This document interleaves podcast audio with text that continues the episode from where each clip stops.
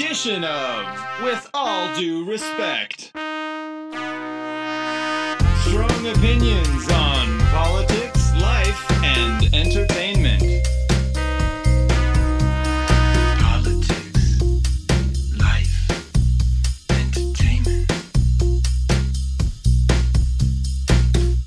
Welcome to another episode of With All Due Respect, the podcast that's going to break it loose, going to keep a moving wild, going to keep a swinging, baby. We are a real wild child.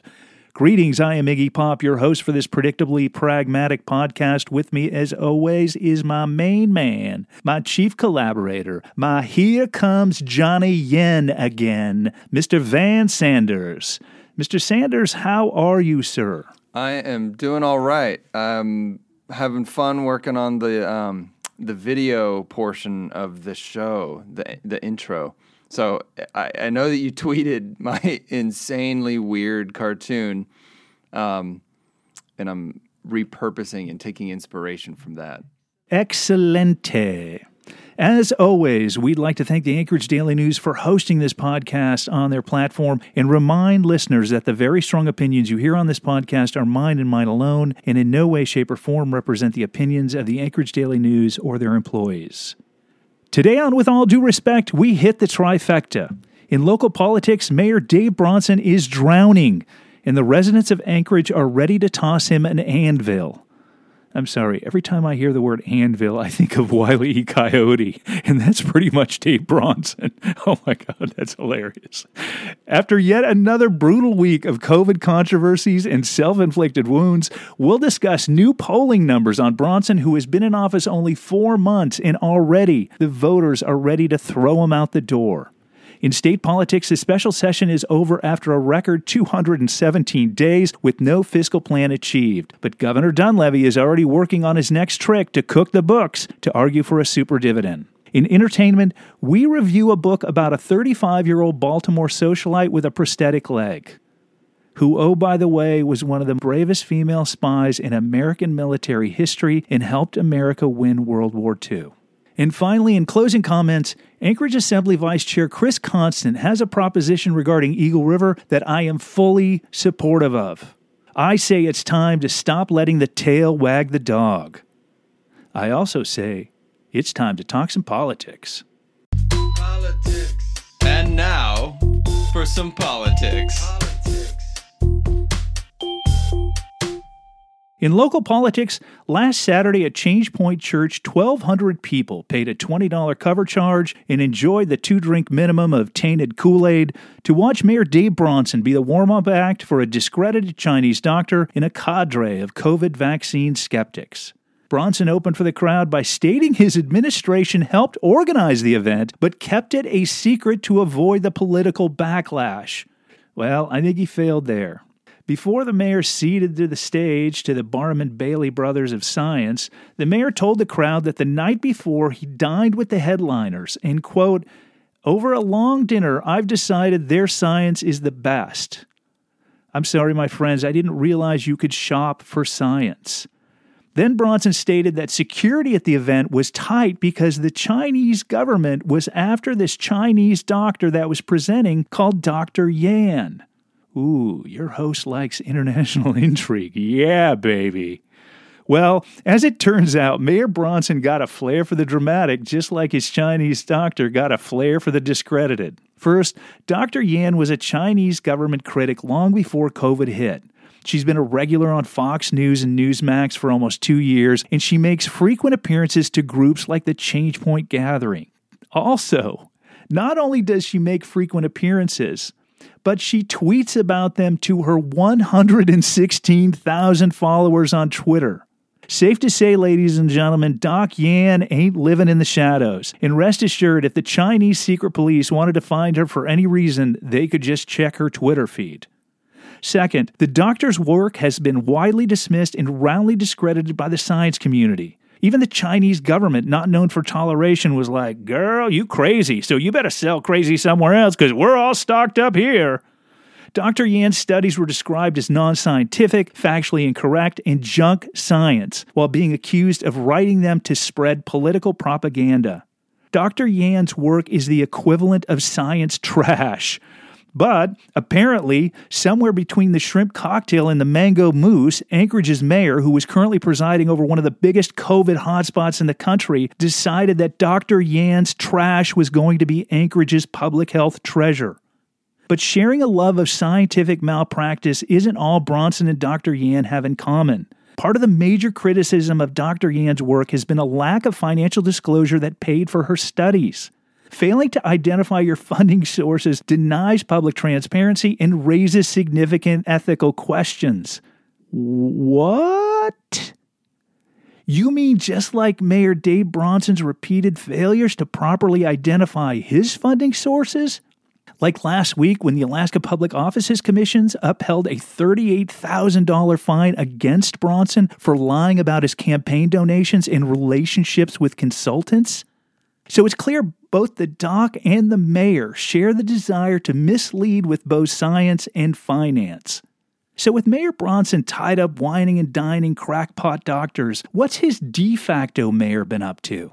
Well, it was reported that Anchorage City Manager Amy Demboski recorded on a house last month in, wait for it, Wasilla. So it would appear that Amy Demboski, the Anchorage City Manager, is moving to Wasilla or at least bought a newly constructed house in a new subdivision in Wasilla. However, there is one big problema with all of this. Demboski's position of city manager is required by the charter to live in Anchorage. So, did she buy a home without reading the charter first? Or is Demboski planning on moving out to Wasilla, possibly sensing a future political opportunity? Meanwhile, Demboski made the news again a few days later when former Assembly Chair Ernie Hall wrote a scathing editorial pleading with Mayor Bronson to stop letting Demboski be the de facto mayor. You'll remember Bronson told a local Rotary group two months ago that Demboski was actually running the city, and he himself was focused on strategic direction. Well, Ernie Hall, a longtime Anchorage resident who served on the Anchorage Assembly for six years, including two years as chair, pleaded with Mayor Bronson in an op ed to show leadership. Please stop delegating your responsibility and do the job that you were elected and sworn oath to do and let Miss Demboski do hers, Hall pleaded. Okay, so you got the mayor stoking the anti vax crowd at the Crazy Doctor World Tour 2021, while his de facto mayor is buying a house in Wasilla. So the question must be asked while these two are clearly preoccupied and not running the city, just how is the city running? Well, leading the headlines last week in local government was the Jimmy Hoffa type exit of Mayor Dave Bronson's homeless director, John Morris. You'll remember John Morris, the anesthesiologist termed homeless director. Well, Morris called a meeting last Tuesday to discuss issues with the current mega shelter at the Sullivan Arena. As has been reported, the new contractor, who was hastily hired by Bronson and was a Bronson campaign donor, has been having significant health and safety lapses at the mass shelter. So, 13 minutes into the meeting, Assemblymember Suzanne LaFrance, the committee chair, asked Morris a question, but there was no response. In fact, Morris was nowhere to be found. Seriously, it was like Ferris Bueller's Day Off.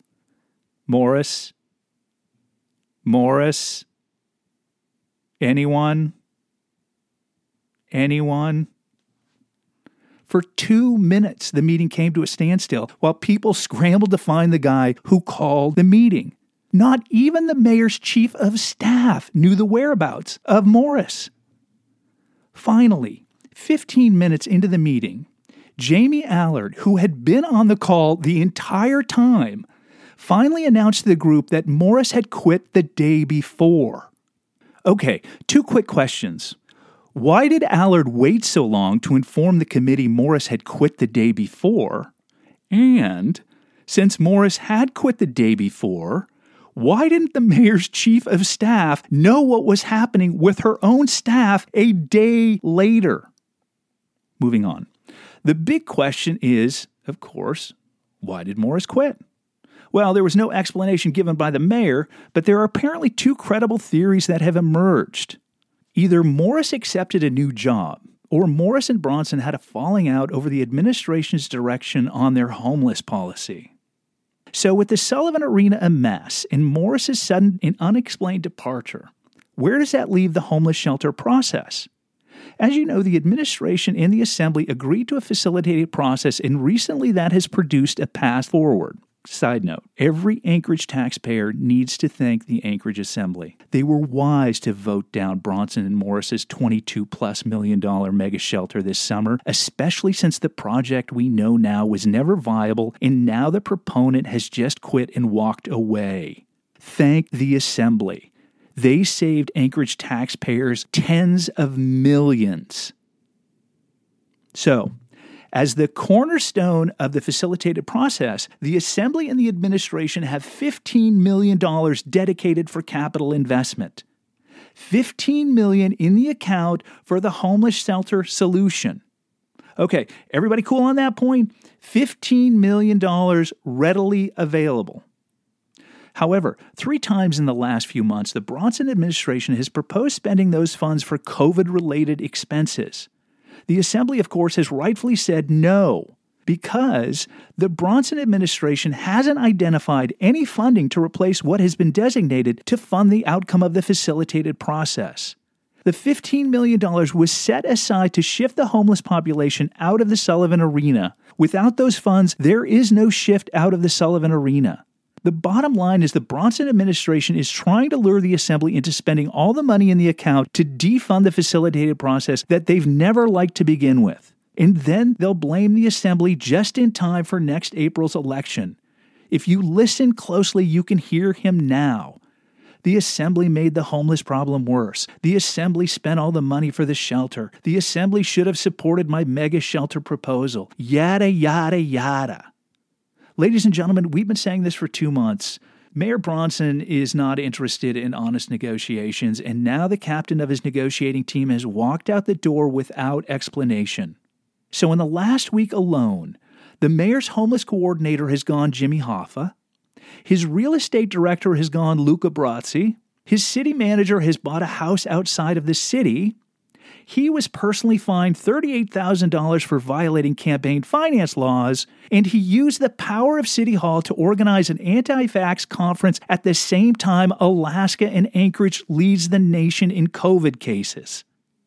So, to quote the great Uncle Rico, how we feeling about the dealio? Well, over the last week, the people of Midtown spoke for themselves, and according to a recent poll on Mayor Dave Bronson's performance, all of Anchorage appears ready to speak as well. Last week, Midtown Anchorage residents had the ability to speak on the recall of Assemblymember Meg Zaletel. The vote was the culmination of a year's attempt led by Russell Biggs, an angry local man, and fueled by pro Bronson supporters who accused Zaletel of everything from being the third gunman on the grassy knoll to using skim milk in her coffee. So, with the same number of ballots cast as in the previous election, not only did Zaletel beat the recall by more than 20 points, but she added 1,200 votes to her margin from the last time her name appeared on the ballot. This recall not only made Meg Zaletel stronger and her support deeper, but it showed that Anchorage has had enough of Mayor Dave Bronson in his never ending show of Looney Tunes. A few days after the recall went horribly wrong for Bronson and his pro Bronson forces, local pollster Ivan Moore from Alaska Research Survey released new polling data on how Anchorage voters view Mayor Dave Bronson just 120 days into the job. Moore's poll was conducted between October 22nd and 27th, polled 458 voters with a margin of error of 4.6%. Mayor Dave Bronson's approval ratings 35% view his job performance as positive, while 48% view his job performance as negative and 17% remain unsure. Mayor Bronson is at a 35 positive and the ink isn't even dry on his stationery yet.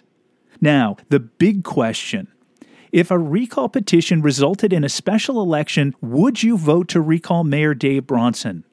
44% said yes, they would vote to recall Mayor Bronson. 39% said they would not vote to recall Mayor Bronson.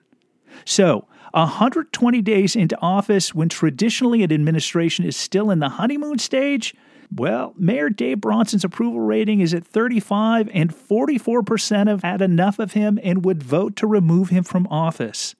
120 days into office after an election he won by less than 1,500 votes, and voters have clearly realized they made a terrible, terrible mistake. Ladies and gentlemen, we have predicted on this podcast for the last two months that Bronson's handling of the COVID surge would prove to be his downfall. Plus, when you add in the cronyism, the incompetence, and the disregard for ethics, don't look now, but the bottom looks to be falling out for Mayor Dave Bronson. A 35% approval rating and 44% would vote to recall him after only 120 days after being sworn into office? Wow. For those of us who have been keeping score at home, Mayor Dave Bronson's unprecedented collapse of public support shouldn't surprise anyone. He's been a feckless mayor surrounded by a revolving door of cronyism and incompetence. Ladies and gentlemen, the pendulum is swinging back as evidence of the recent recall vote and polling data shows. The only remaining question is how low will Bronson go and how much more damage will he do to an already exhausted electorate? In state politics, the fourth special session is over, and like Governor Mike Dunleavy's first three years in office, it was a waste of time and money. State lawmakers adjourned after being formally convened for 217 days, the most of any year since the creation of the Alaska Territory Legislature in 1912. Seriously, Dunleavy kept lawmakers in session for almost seven months, and still he accomplished nothing. Of course, Governor Dunleavy is upset, and God only knows why. He said the entire exercise was about a fiscal plan, but we know a fiscal plan requires revenue, and Dunleavy offered nothing by the way of new revenues after telling lawmakers back in July he would provide options. However, as the session continued to drag on, Dunleavy's only play was to cheerlead for a super dividend without any way to pay for it. For Dunleavy, the large PFD is the answer to everything, when in fact it does nothing to address the underlying problems with Alaska's economy.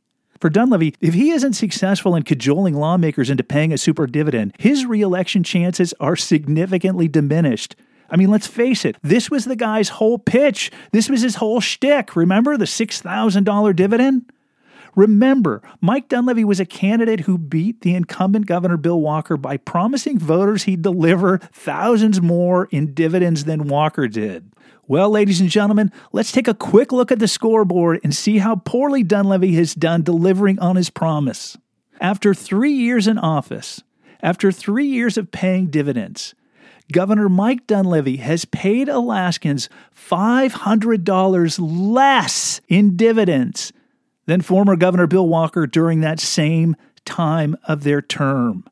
Dunleavy's only hope for reelection is to be able to say he delivered in his promise of a super dividend to his burn barrel Republican base. So, since bullying, extorting, and trying to change investment formulas hasn't worked in convincing the legislature to send out more free cash, Governor Dunleavy's next battlefront is the state's revenue projections. Look for Dunleavy to argue that predictions of continued high oil prices mean Alaska can afford to send his burn barrel Republicans another government check. But once again, his pitch will ignore fiscal reality. Once again, his pitch will be that of Wimpy J. Wellington I will gladly pay you Tuesday for a hamburger today. While the governor will point to high oil prices, he'll ignore that production estimates are overstated and that recently Alaska's two greatest prospects for new oil production have been shelved. He'll ignore that while oil prices are high today, production is falling every day. But Dunleavy's push for a super dividend is dangerous in many ways. Not only because it's based on faulty economic assumptions, but it continues to prioritize dividend payments over fixing a broken economy. Dunleavy is also placing one of his biggest supporters, the oil and gas industry, right in the crosshairs of future taxations. We've talked about this before on this program. This sure as hell should make the industry think twice about writing checks to this guy. When his rosy future production estimates are not reached, the industry will be the target, not Dunleavy. The industry will be the ones with the deep pockets that government turns to to fund the dividend. After a session where more House Democrats voted to fund oil tax credits this year than House Republicans, let me repeat that, ladies and gentlemen. This past session, more House Democrats voted to fund oil tax credits than House Republicans. Why? Because Dunleavy's burn barrel Republicans have already made it clear that funding a bigger dividend is more important than growing a sustainable economy and more important than the oil and gas industry, the same industry they are leaning on to pay their super dividend. Ladies and gentlemen, Governor Dunleavy is not going to stop trying to cook the books to get a super dividend. Because if Governor Dunleavy doesn't deliver a super dividend, his reelection chances are going down the drain. And now, entertainment.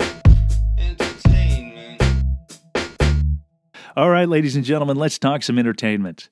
In 1942, the Gestapo sent out an urgent transmission. She is the most dangerous of all Allied spies. We must find her and destroy her. The woman they were talking about was a 35 year old Baltimore socialite who had talked her way into special operations. She had become the first woman deployed behind enemy lines, and despite her prosthetic leg, she helped the French resistance and America win World War II. This is the breathtaking story of Virginia Hall, the American spy who changed the course of World War II. The book is called A Woman of No Importance The Untold Story of the American Spy Who Helped Win World War II. It's written by Sonia Purnell. The book checks in at 316 pages and is an amazing read. Imagine being the most wanted spy in France being hunted relentlessly by the Nazis. Imagine seeing human heads of villagers stuck on posts as a warning to those who dare help you. Now, imagine finally escaping France and then turning right around and going back to continue the fight against the Nazis. I have no idea why this book has not been optioned to a movie. This might be the best spy novel you ever read.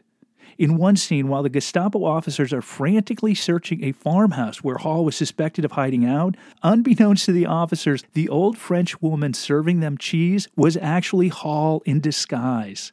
This is a sit on the edge of your seat must read. The book again is called A Woman of No Importance The Untold Story of the American Spy Who Helped Win World War II. It's available in paperback, and boy, do I highly recommend this book. Politics.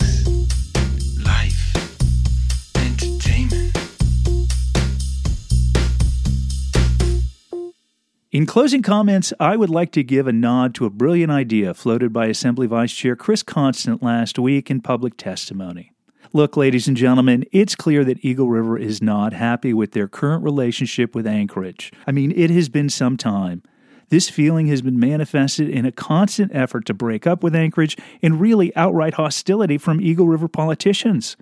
I mean, who can forget Anchorage City manager and future Wasilla homeowner Amy Dimboski famously saying that Chugiak didn't want to be part of Anchorage? I hate to break it to you, she said, but we don't. We like our independence, we like our values, and we do things differently. Doesn't that sound like every corny breakup song ever? And yet, every time Eagle River says, We've got nothing in common, no common ground to start from, and we're falling apart, Anchorage always gets defensive and asks, What about breakfast at Tiffany's? And of course, Eagle River replies, Yeah, I think I remember the film, and as I recall, I think we both kind of liked it. And then, of course, Anchorage says, Well, that's one thing we've got. Okay, when it comes to Eagle Brexit, I agree with Chris Constant. Let's give them what they want. In fact, let's hold the damn door open for them. Assemblymember Constant has proposed putting a question on the ballot asking voters if they'd like to kick Eagle River out of the family. I mean, let's ask the question. Let's give them what they want. If the tail wants to try and wag the dog, by God, let's let him do it. Enough of these idle threats and holier than thou attitudes based on zip codes. Let's create a referendum on Allard, Kennedy, and Dimboski while giving all of Anchorage the chance to show the don't tread on me crowd what it looks like without being subsidized by the rest of the community. Chris Constant is right. Let's run secession up the flagpole and see how many voters salute it. It's time to stop trying to convince the likes of Allard and Company that we want them to stay.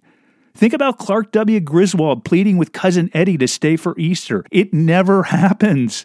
The fact is, Eagle River couldn't exist without Anchorage.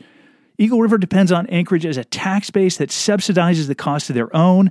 They depend on Anchorage as an economic center that keeps their residents employed and provides goods and services. But their elected officials like Allard and Kennedy are still so damn unhappy. So let's give them what they want. Let's put succession of Eagle River on the ballot.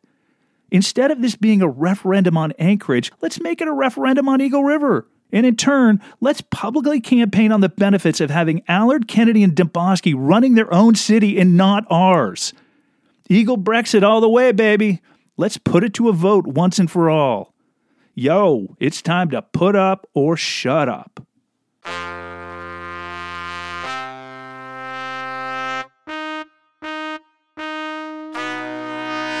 Well, there is the music, ladies and gentlemen, and just in time. Almost lost my cool there for a minute. That music means our time is up. Remember, our new podcasts are available on Thursday. You can subscribe to them on your favorite platform or check them out at the Anchorage Daily News. Van, how about throwing us your website details? Yo, check out my weird stuff at abodabobrand.com. A B O D A B O B R A N D.com. Excellent. All right, ladies and gentlemen, that is our time, and we thank you for yours.